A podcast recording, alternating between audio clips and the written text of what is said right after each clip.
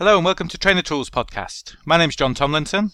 In each episode of this podcast, I speak to a different learning and development professional, and they share with me one tool, idea, technique, something which is of value to other people in the learning and development community. In this episode, I'm speaking to Larry Reynolds. He's been on the program before, and he comes back this time to talk about storytelling and how he uses stories within his training programs. Hope you find it useful.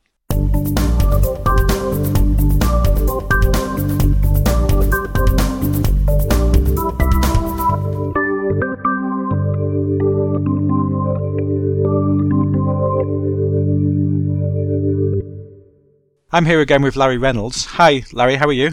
I'm great, thanks, John. Well, welcome back to this podcast. And what are you going to talk to us today about? We're going to talk about how trainers can use stories and storytelling. Okay, could you tell us how you're going to structure that then, please? Yeah, I'm just going to say a little bit about why I think every trainer ought to have a good stock of stories to tell. And then I'm going to give examples of three different kinds of story that it's useful to use within a training session. Okay, so it's why we get why we should have the stories in the first place, and then you're going to give these three examples. Let's start by actually defining what you mean by a story and how you would classify something as a story as opposed to any other kind of input that you would give. What what makes a story a story?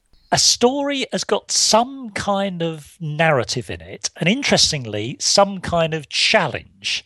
So if I say I went down to my local shop to buy some milk, I got the milk and came back.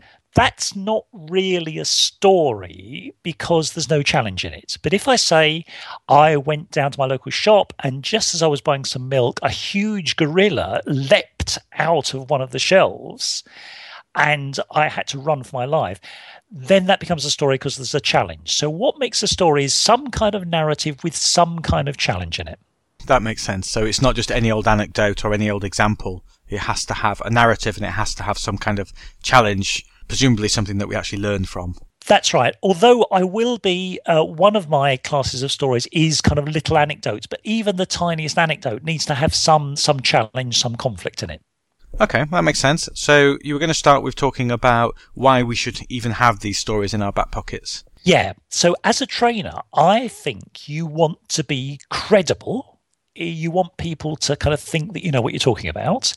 You want to be engaging in that you want people to be paying attention and enjoying the training session most of the time but you also want to be memorable. You want people to remember the stuff that you've been talking about so they can use it back at work. And the most common way of delivering a training session is still, sadly, through PowerPoint or some sort of display technology. And I don't think PowerPoint is any good for your credibility, for being engaging, or for being memorable. Whereas stories do all three things. If you have the right kind of stories, it gives you some credibility. It shows that you know what you're talking about. Human beings naturally love stories, they naturally find them engaging, and they naturally find them memorable. So that's why I think stories are such a great tool for trainers to use. Just a word in defense of PowerPoint. Um, I, I, totally agree it's overused, uh, but I think it's a great tool and it's just kind of how you use it. And I suppose the same could be said of stories. They could be used poorly as well as used really well. Well, I guess, John, this is this is an argument we can have another time because although I agree with you that PowerPoint can be used well or badly, I think inherently it's quite a dull mechanism for communicating and engaging people. And for me, PowerPoint, you know, those kind of lists of bullet points are almost always lacking credibility, incredibly dull, and instantly forgettable. PowerPoint only starts to become interesting when you start to use pictures or video clips, which frankly are often involving a story. I have sympathy with what you're saying, and I think you're right. It's an argument we can have somewhere else, and I, I, I kind of agree with you. But equally, I'm not a particularly visual person myself, and I find pictures on PowerPoints to be often meaningless. But this is an argument for another day. Let's go back to stories. um, you're saying about why we need to have stories and why we must have them. Do you think there's a limit to how many stories you can chuck in? is there some kind of guidance you would give about when to use a story and when not to use a story and a, a, maximum number of stories you can throw at people? I think there are guidelines about when you use the stories. You use stories to support the learning that you want the course participants to have. You're not just giving stories because you want to entertain people or you feel like telling a long-winded anecdote. You, every story you tell on a course must have a purpose. It must illustrate a learning point.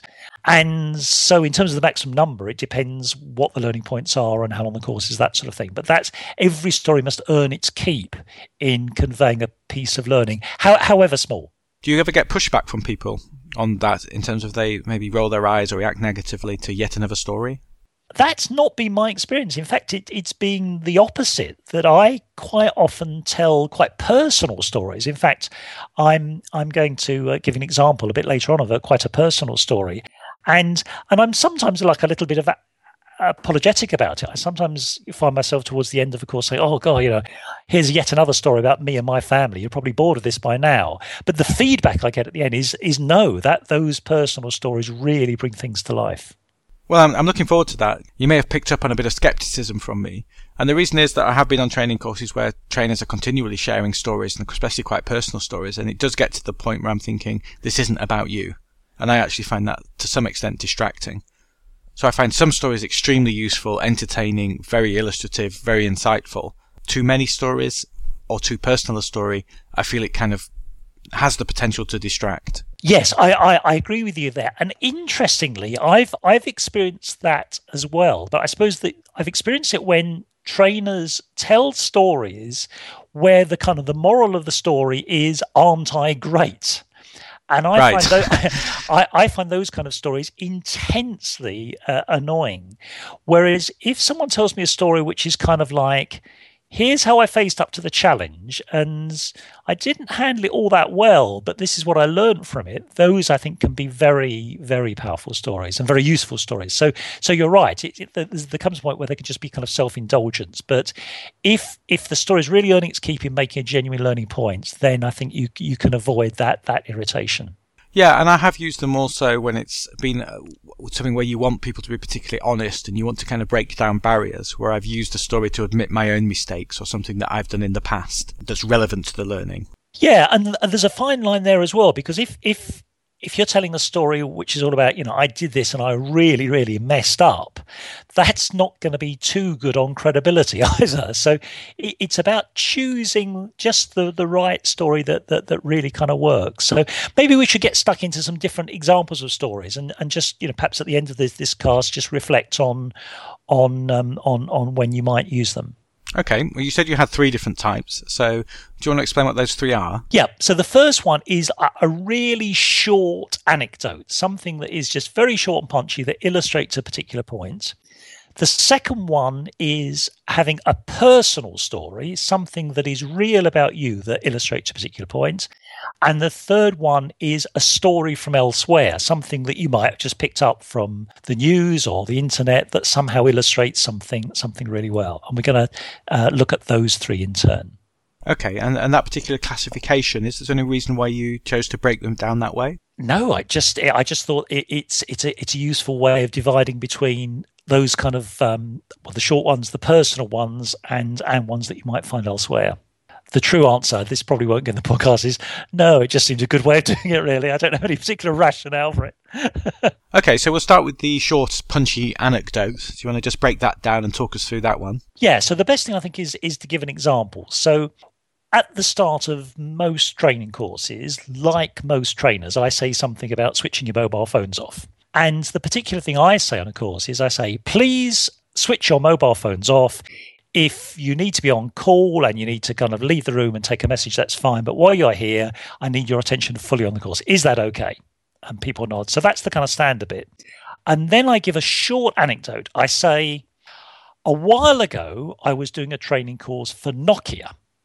And I said to the people on that course, if any of your mobile phones goes off, I will pick it up and drop it in a glass of water. And the people who work at Nokia are quite serious. In fact, they call themselves Nokians.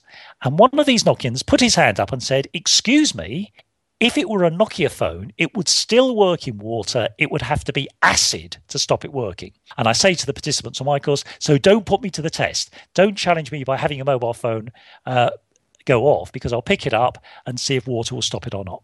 So that's kind of a, a tiny little anecdote and the reason for telling it, and by the way, it's true. I mean, I did I did do a course for Nokia, and that absolutely happened. And the Nokian did say, you know, phones would still work in water.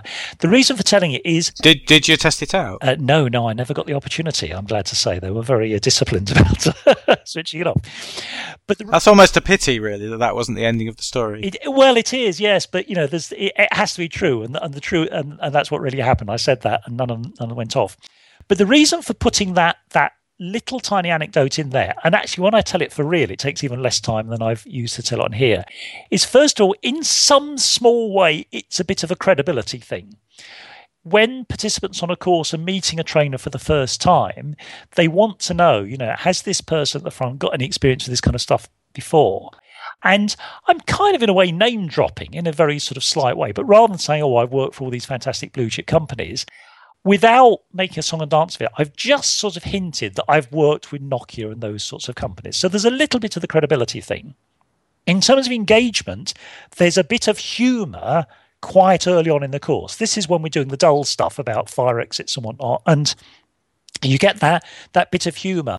And what's quite interesting for me is is sometimes a, a, group of people on the course will just sort of slightly roll their eyes at that, saying, "Oh, those Nokians." And sometimes people sort of you know, have quite a big laugh about it. So it's a way of getting a bit of engagement and and in introducing a bit of humour.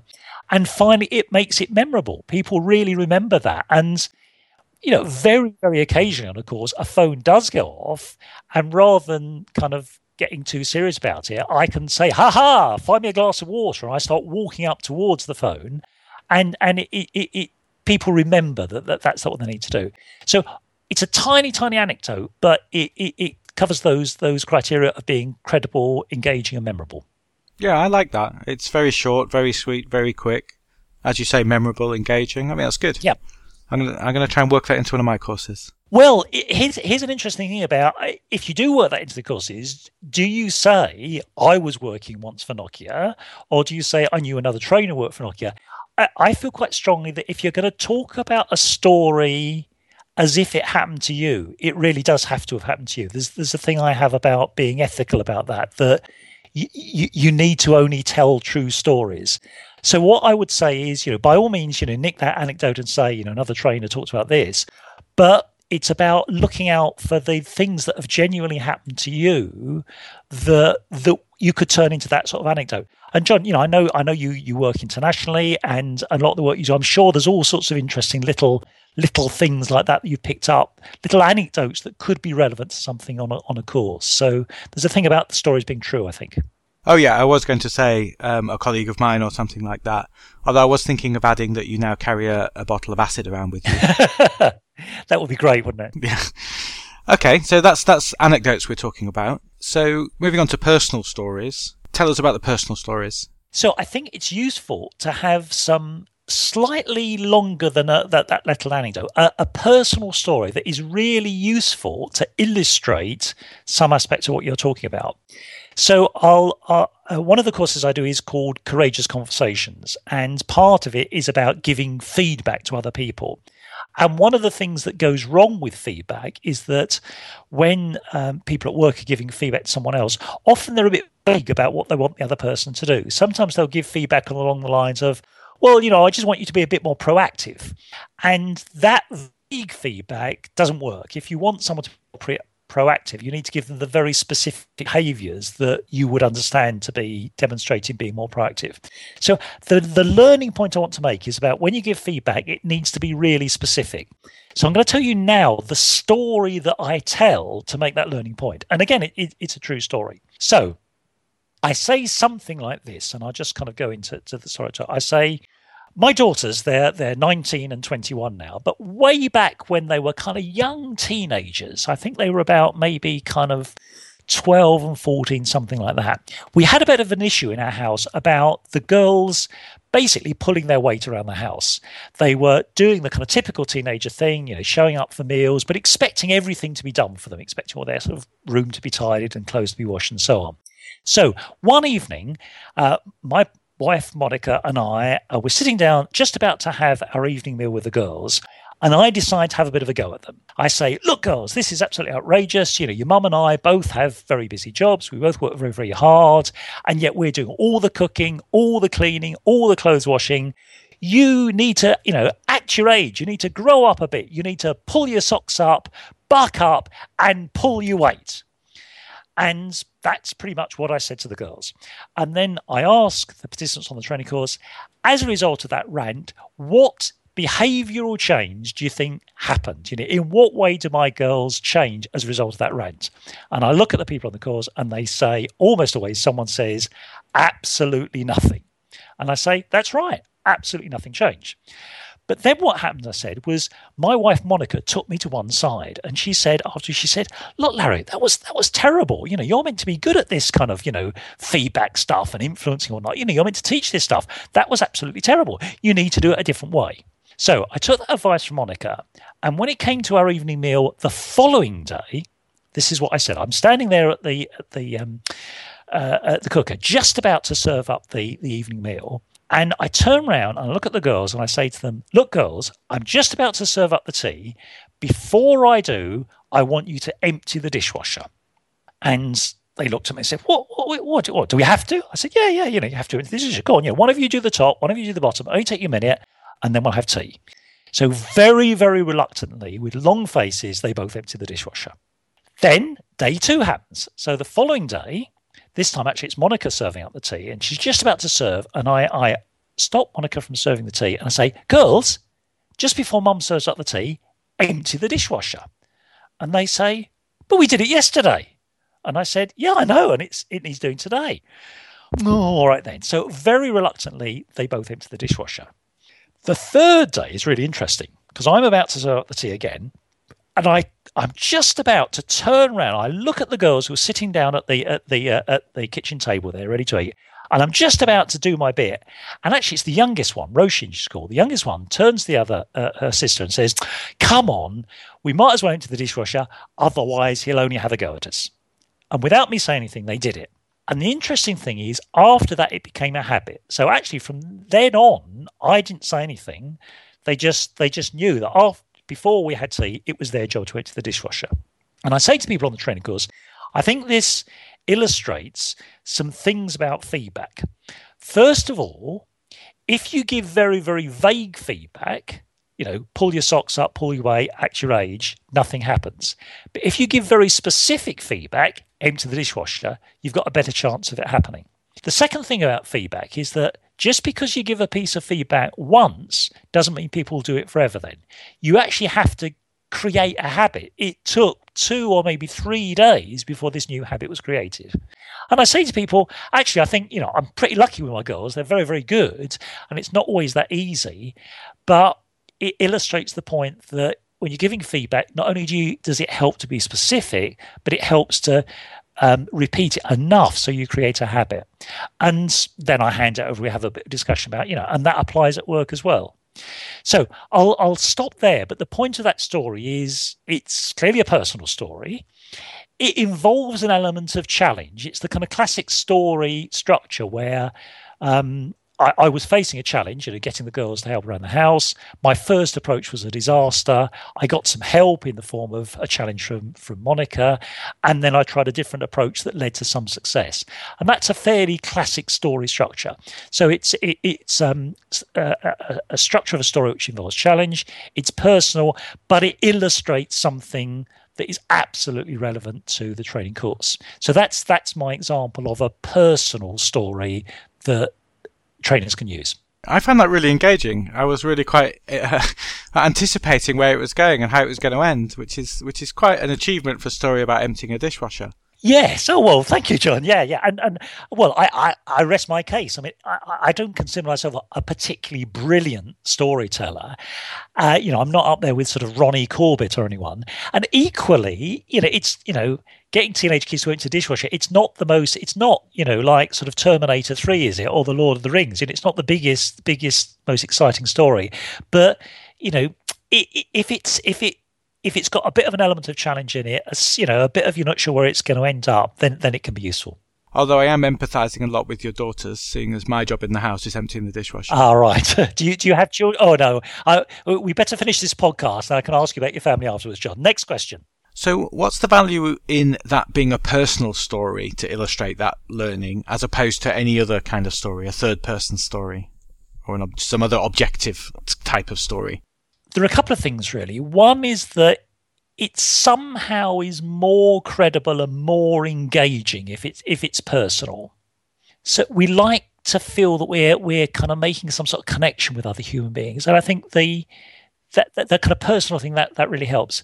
The other thing is that by being a personal story, it says something about your own kind of values and beliefs. It's it's it's in a way sharing a bit of yourself and those things I think help to build that trust and connection that is that is really really important. There's there's some evidence to show uh, there's some interesting research done a while ago by two researchers called Caine and Caine about how it, was done in schools. So it's how kids learn in schools, and they found that the kids that learned the most were the ones that really liked and respected their teacher, and that was a really really key factor. And I think a bit of that spills over into training. If if the participants on your course really kind of like and respect you as a trainer, they're more likely to learn than if they just think you're a plonker or just someone who's kind of wandered in.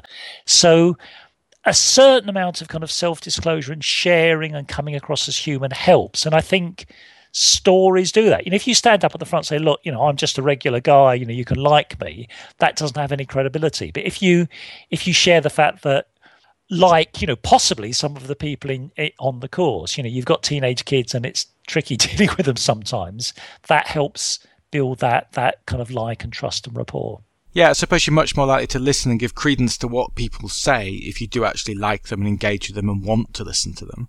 So it does make sense what uh, what you were saying about from the the Caine and Caine study applying to, to the adult training as well. Yeah, and just a slight kind of diversion on on storytelling. That um, there's some really interesting work being done in the NHS in terms of using kind of storytelling to bring about organizational change. And it's based on uh, a notion about uh, that, that's often kind of the label of um, uh, the story of self, the story of us, and the story of now. And without going into too much detail, it says that in terms of bringing about organizational change, what really, really counts is how much you kind of respect and trust the person leading that change. And to be a good change agent, part of the way to to build that trust and respect is telling very honest stories about yourself that show that you share some personal values with the people you're trying to influence. And there's some interesting work being done on how Barack Obama got elected first time round as president of the United States.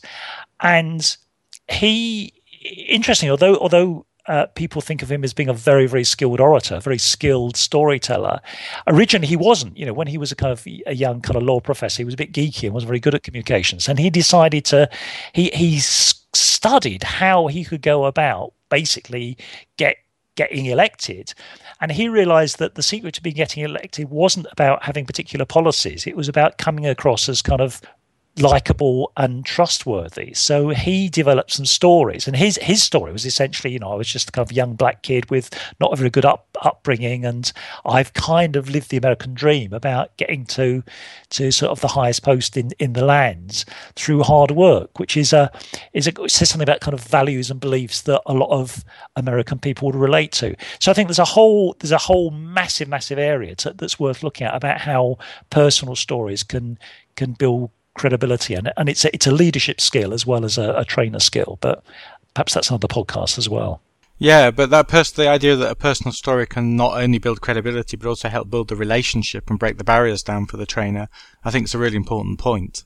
So do you want to go into the third type, which I think you said was uh, other types of story, the objective, the third person story? Yeah, the other the other kind of stories is that quite often you want to make a point through a story where you haven't had the personal experience that makes that point, but it needs a story to make the point as well. So I'll give you again an, another example, and this is um, from some training about customer service. So I'll, I'll just go straight into the, the story, pretty much as I tell it on a course, and then then I'll unpack the key learning points afterwards. So this this um, although it didn't happen to me, this is a true story, and it happened in a store belonging to a large national retailer. And uh, for obvious reasons, I'm not, not going to tell you what the retailer was, but it's it's it's a, a quite a well known national retailer. So an elderly person goes into uh, one of these stores. It's it's a food store. It's a supermarket. Elderly person goes into this supermarket, and as she's doing her shopping, she comes over a bit faint, and she absolutely she actually collapses on the floor. And as she collapses, she scrapes the side of her leg by uh, on on what they call a gondola. It's one of their display units one of the customer service assistants in the store comes up immediately, um, helps the the elderly person to to uh, get back onto their feet again, and basically does a fantastic job about checking that this elderly person is okay. Uh, the customer service assistant takes the elderly person to the kind of staff room and sits them down, makes sure they're okay. The customer service assistant says, "Look, you do you need us to get a doctor or anything? You're right." And the elderly person says, "Oh no, no, I'm I'm fine, thanks. Just came a bit faint. I'm fine now, but this is great." Customer service assistant says, um, "Would you would you like a cup of tea? Oh, that would be wonderful. You know, make some a cup of tea." And basically, the customer service assistant in the store does a fantastic job of looking after this person. After a bit, the uh, elderly person says, Well, thank you very much. That's great. Had a bit of a sit down. I'm sorted out now. I think I'm ready to go home now.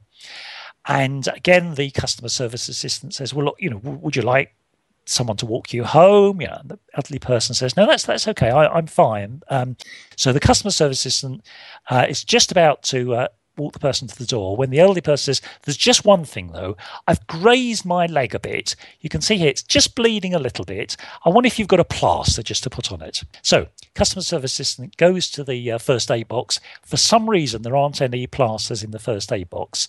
So, she goes out onto the store and down to the kind of where they have the medical supplies, gets a box of plasters, brings it back, opens it up, and helps the elderly person to put a plaster on their leg. It's only a tiny bit of blood elderly person, really, really appreciative, and and is ready to go home now. So the customer service assistant walks the elderly person to the door of the supermarket. Uh, you can imagine that they're standing at the door of the supermarket. The sliding doors just slide open. And the elderly person says, "Well, look, thank you very much. It's been a bit of a tricky experience for me, but you've uh, you've you've looked after me really well. Thank you very much indeed." And the customer service assistant says, That's no problem at all. We're glad we can help. Just one thing before you go. I had to get the plasters off of the shelf. Uh, that will be £1.42, please. And the customer service assistant holds out her hand for the money. The elderly person is completely shocked at that point. Says, "Look, you're joking, aren't you? You're not serious." And the customer service assistant says, "Yeah, yeah, yeah. You know, it's one pound forty-two. That's what I had to spend."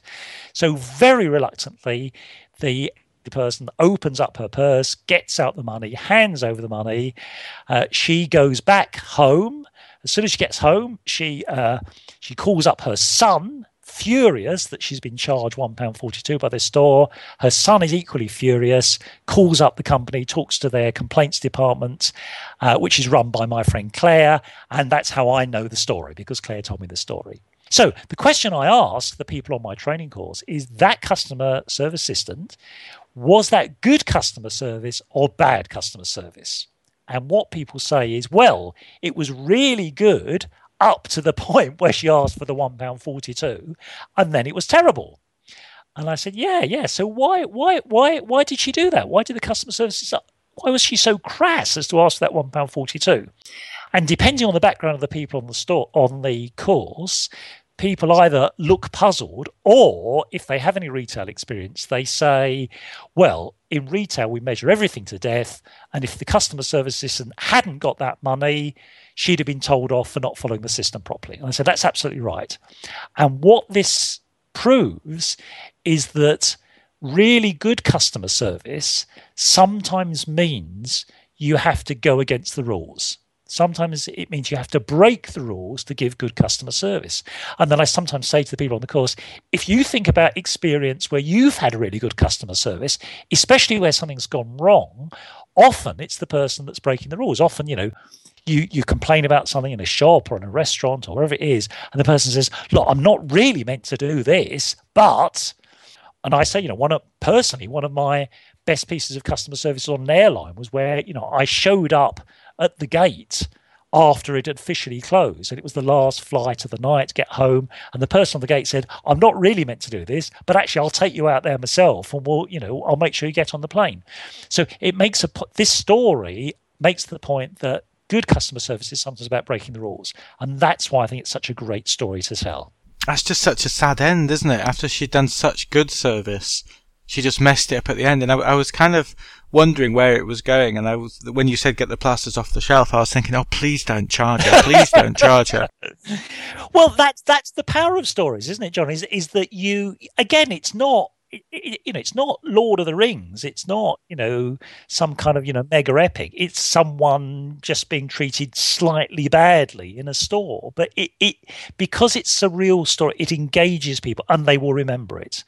And I, I mean, interesting. I've had people. Do you get groans at that point? Do you get lots of people groaning? Well, yeah, go, oh yeah, God, no. And and what I don't get at that point, if you're looking, you know, just just the point where I where I have the customer service assistant saying that'll be one forty two, please. I can guarantee on a training course, every single person in the room, they're looking at me and their eyes are kind of opening wider with horror. You know, it, it's just it just really really engages people. It's great. So, is there anything particular about that story which makes it successful? The particular characteristics? Well, I suppose it's about the again. There's an element of challenge or conflict in it. I mean, if if the story had been, you know, this happened, the customer services dealt with it perfectly, and there we go you know good customer services being like that customer service assistant that wouldn't have made the point. Because there's some conflict or some challenge or something unexpected or some drama in it in in you know quite a small way that's what people remember. So that's what makes a good story is some some surprise some conflict some challenge either overcome or not overcome. That's that's what makes it interesting. And i think the thing about that kind of story is that sometimes as, as a trainer, from your own experience, you've kind of got those stories at your fingertips. But if you haven't, it's fairly easy to go out and find them. And one way to find them is, you know, whenever you're you know your next client you're working with or, or if you work within an organization talk to the frontline staff you know if you if you talk to the the frontline staff in an organization they're full of those sort of stories about things going wrong because that's what people talk about. When people are gossiping at work, when information is is being exchanged on the grapevine, it's all through stories. You know, when when two people are going uh, down a corridor in an office building, one of them doesn't say to the other, "Hey, oh, great to see you, John. I've got this really interesting policy document. Do you want to have a read of it?" They don't say that. They say, "Oh, John, great to see you. You never guess what? I've just come out of my boss's office." And he looks as if he's had a huge row with our HR director. What do you think's going on there then? You know, the way people naturally communicate is through gossip and stories, and that's what makes them so engaging. So if you're not using those in training courses, you're missing out. And if you haven't got the stories to tell, go find them ideally from your own organization or from the kind of client organizations you want for. But if not, you know, read the news, go on the internet, look on Twitter, read a newspaper. It's full of stories that illustrate things that you might want to put across on a training course. Well, I think the idea of talking to the front line or even actually during the training course itself, people will throw in their own stories. So I think there is quite a lot of uh, resource there that you can you can tap to get good stories for training. It's just making sure that they're then structured, as you said, with that narrative, with the challenge, and obviously with the learning. Yes, and, and I suppose this this relates back to the thing we said right at the top of this podcast about you don't want to just tell stories just because it's sort of vaguely entertaining or just because it's a bit different. They have they have to earn their keep by having some kind of learning point in there. And if there's a bit of drama or a bit of humour, you know, so much the better. Yeah, no, I like that one as well. I liked all of those stories. So that was the third type of story, that objective third person story. Is there any particular reason that you would choose to use a, that type of story as opposed to the personal or the anecdote? Or is there any, or let's ask, let me ask that more generally. Is there any particular reason why you would use any one particular type of story over any other? I think what you want to do is have a good variety of stories. If all your stories are kind of personal anecdotes, it gets a bit potentially that's where it starts to sound obsessive Yeah, and uh, self-indulgent. yeah, it's, it starts to feel a bit like that, that it's all it's all about kind of you as the trainer. So you want a few of those to kind of share a bit, but not too many of those. But equally, some of the points that you want to make, you may not have had the personal experience. So if I take my last story about the customer service and how good customer service is sometimes breaking the rules, unless I've had a personal experience of that that's as good and as interesting as that story I just told, I'd rather tell tell the objective story. So I think having a good mixture of stuff that is personal and stuff that is objective, and then just scattered in the sort of tiny, tiny, quick anecdotes that just make make little points, which can be either personal or or a, a more objective thing. I think it's having a good a good variety. It's back to being engaging and memorable again. If you have plenty of variety, that makes a course more engaging in the main. That's really just about which is actually the best story to illustrate the learning. That's absolutely right. All right. Well, thank you very much for that, Larry. Do you want to just summarise um, the? I'm stumbling over my words. suddenly. let me ask. Let me ask you again. It is a Friday afternoon, John. You know, and and and I'm feeling it. Thank you for that, Larry. Do you want to just summarise it? So, in terms of why do stories, three reasons. One is it increases your credibility. Two, it's much more engaging for the participants. And three, it, it's memorable. They'll remember it actually for years. And in fact, in some cases, they'll forget everything you did on the course except the stories. And I've, I've certainly had that experience. In terms of the kind of stories you want to tell, short little anecdotes. My my my Nokia phone anecdote is an example of something that's pretty quick to tell, but but makes makes makes a point in a you know sometimes slightly humorous, interesting way. Secondly, some personal stories. They've got to be real. They've got to involve some element of challenge, and it helps, I think, if it's a bit a bit self-deprecating, if it shows that you learnt through that experience rather than you know you being brilliant, and then finally to get a good mixture, and also because in some cases you won't have the personal stories, some objective stories, some stories you've got from the frontline staff in your organisation, from your client, from the news that, that illustrate a particular. And if you inject a few of those, it will have a huge positive impact, not only on how much people enjoy your training, but what they remember from it. Right. Well, thank you very much for that, Larry. Do you want to just remind everybody where you're from, what company you work for, and what you do? My name is Larry Reynolds. I run a consultancy company based in Yorkshire in England called 21st Century Leader. And most of the work we do is about helping business managers to have more courageous conversations. In other words, to talk to their staff and their colleagues, to give them feedback, to be clear about expectations, to build trust, to motivate, to problem solve, and to coach. And we use stories a lot in the training because it brings it alive. If you want to get in touch, I'd love to hear some of your stories and your experience of storytelling. My website is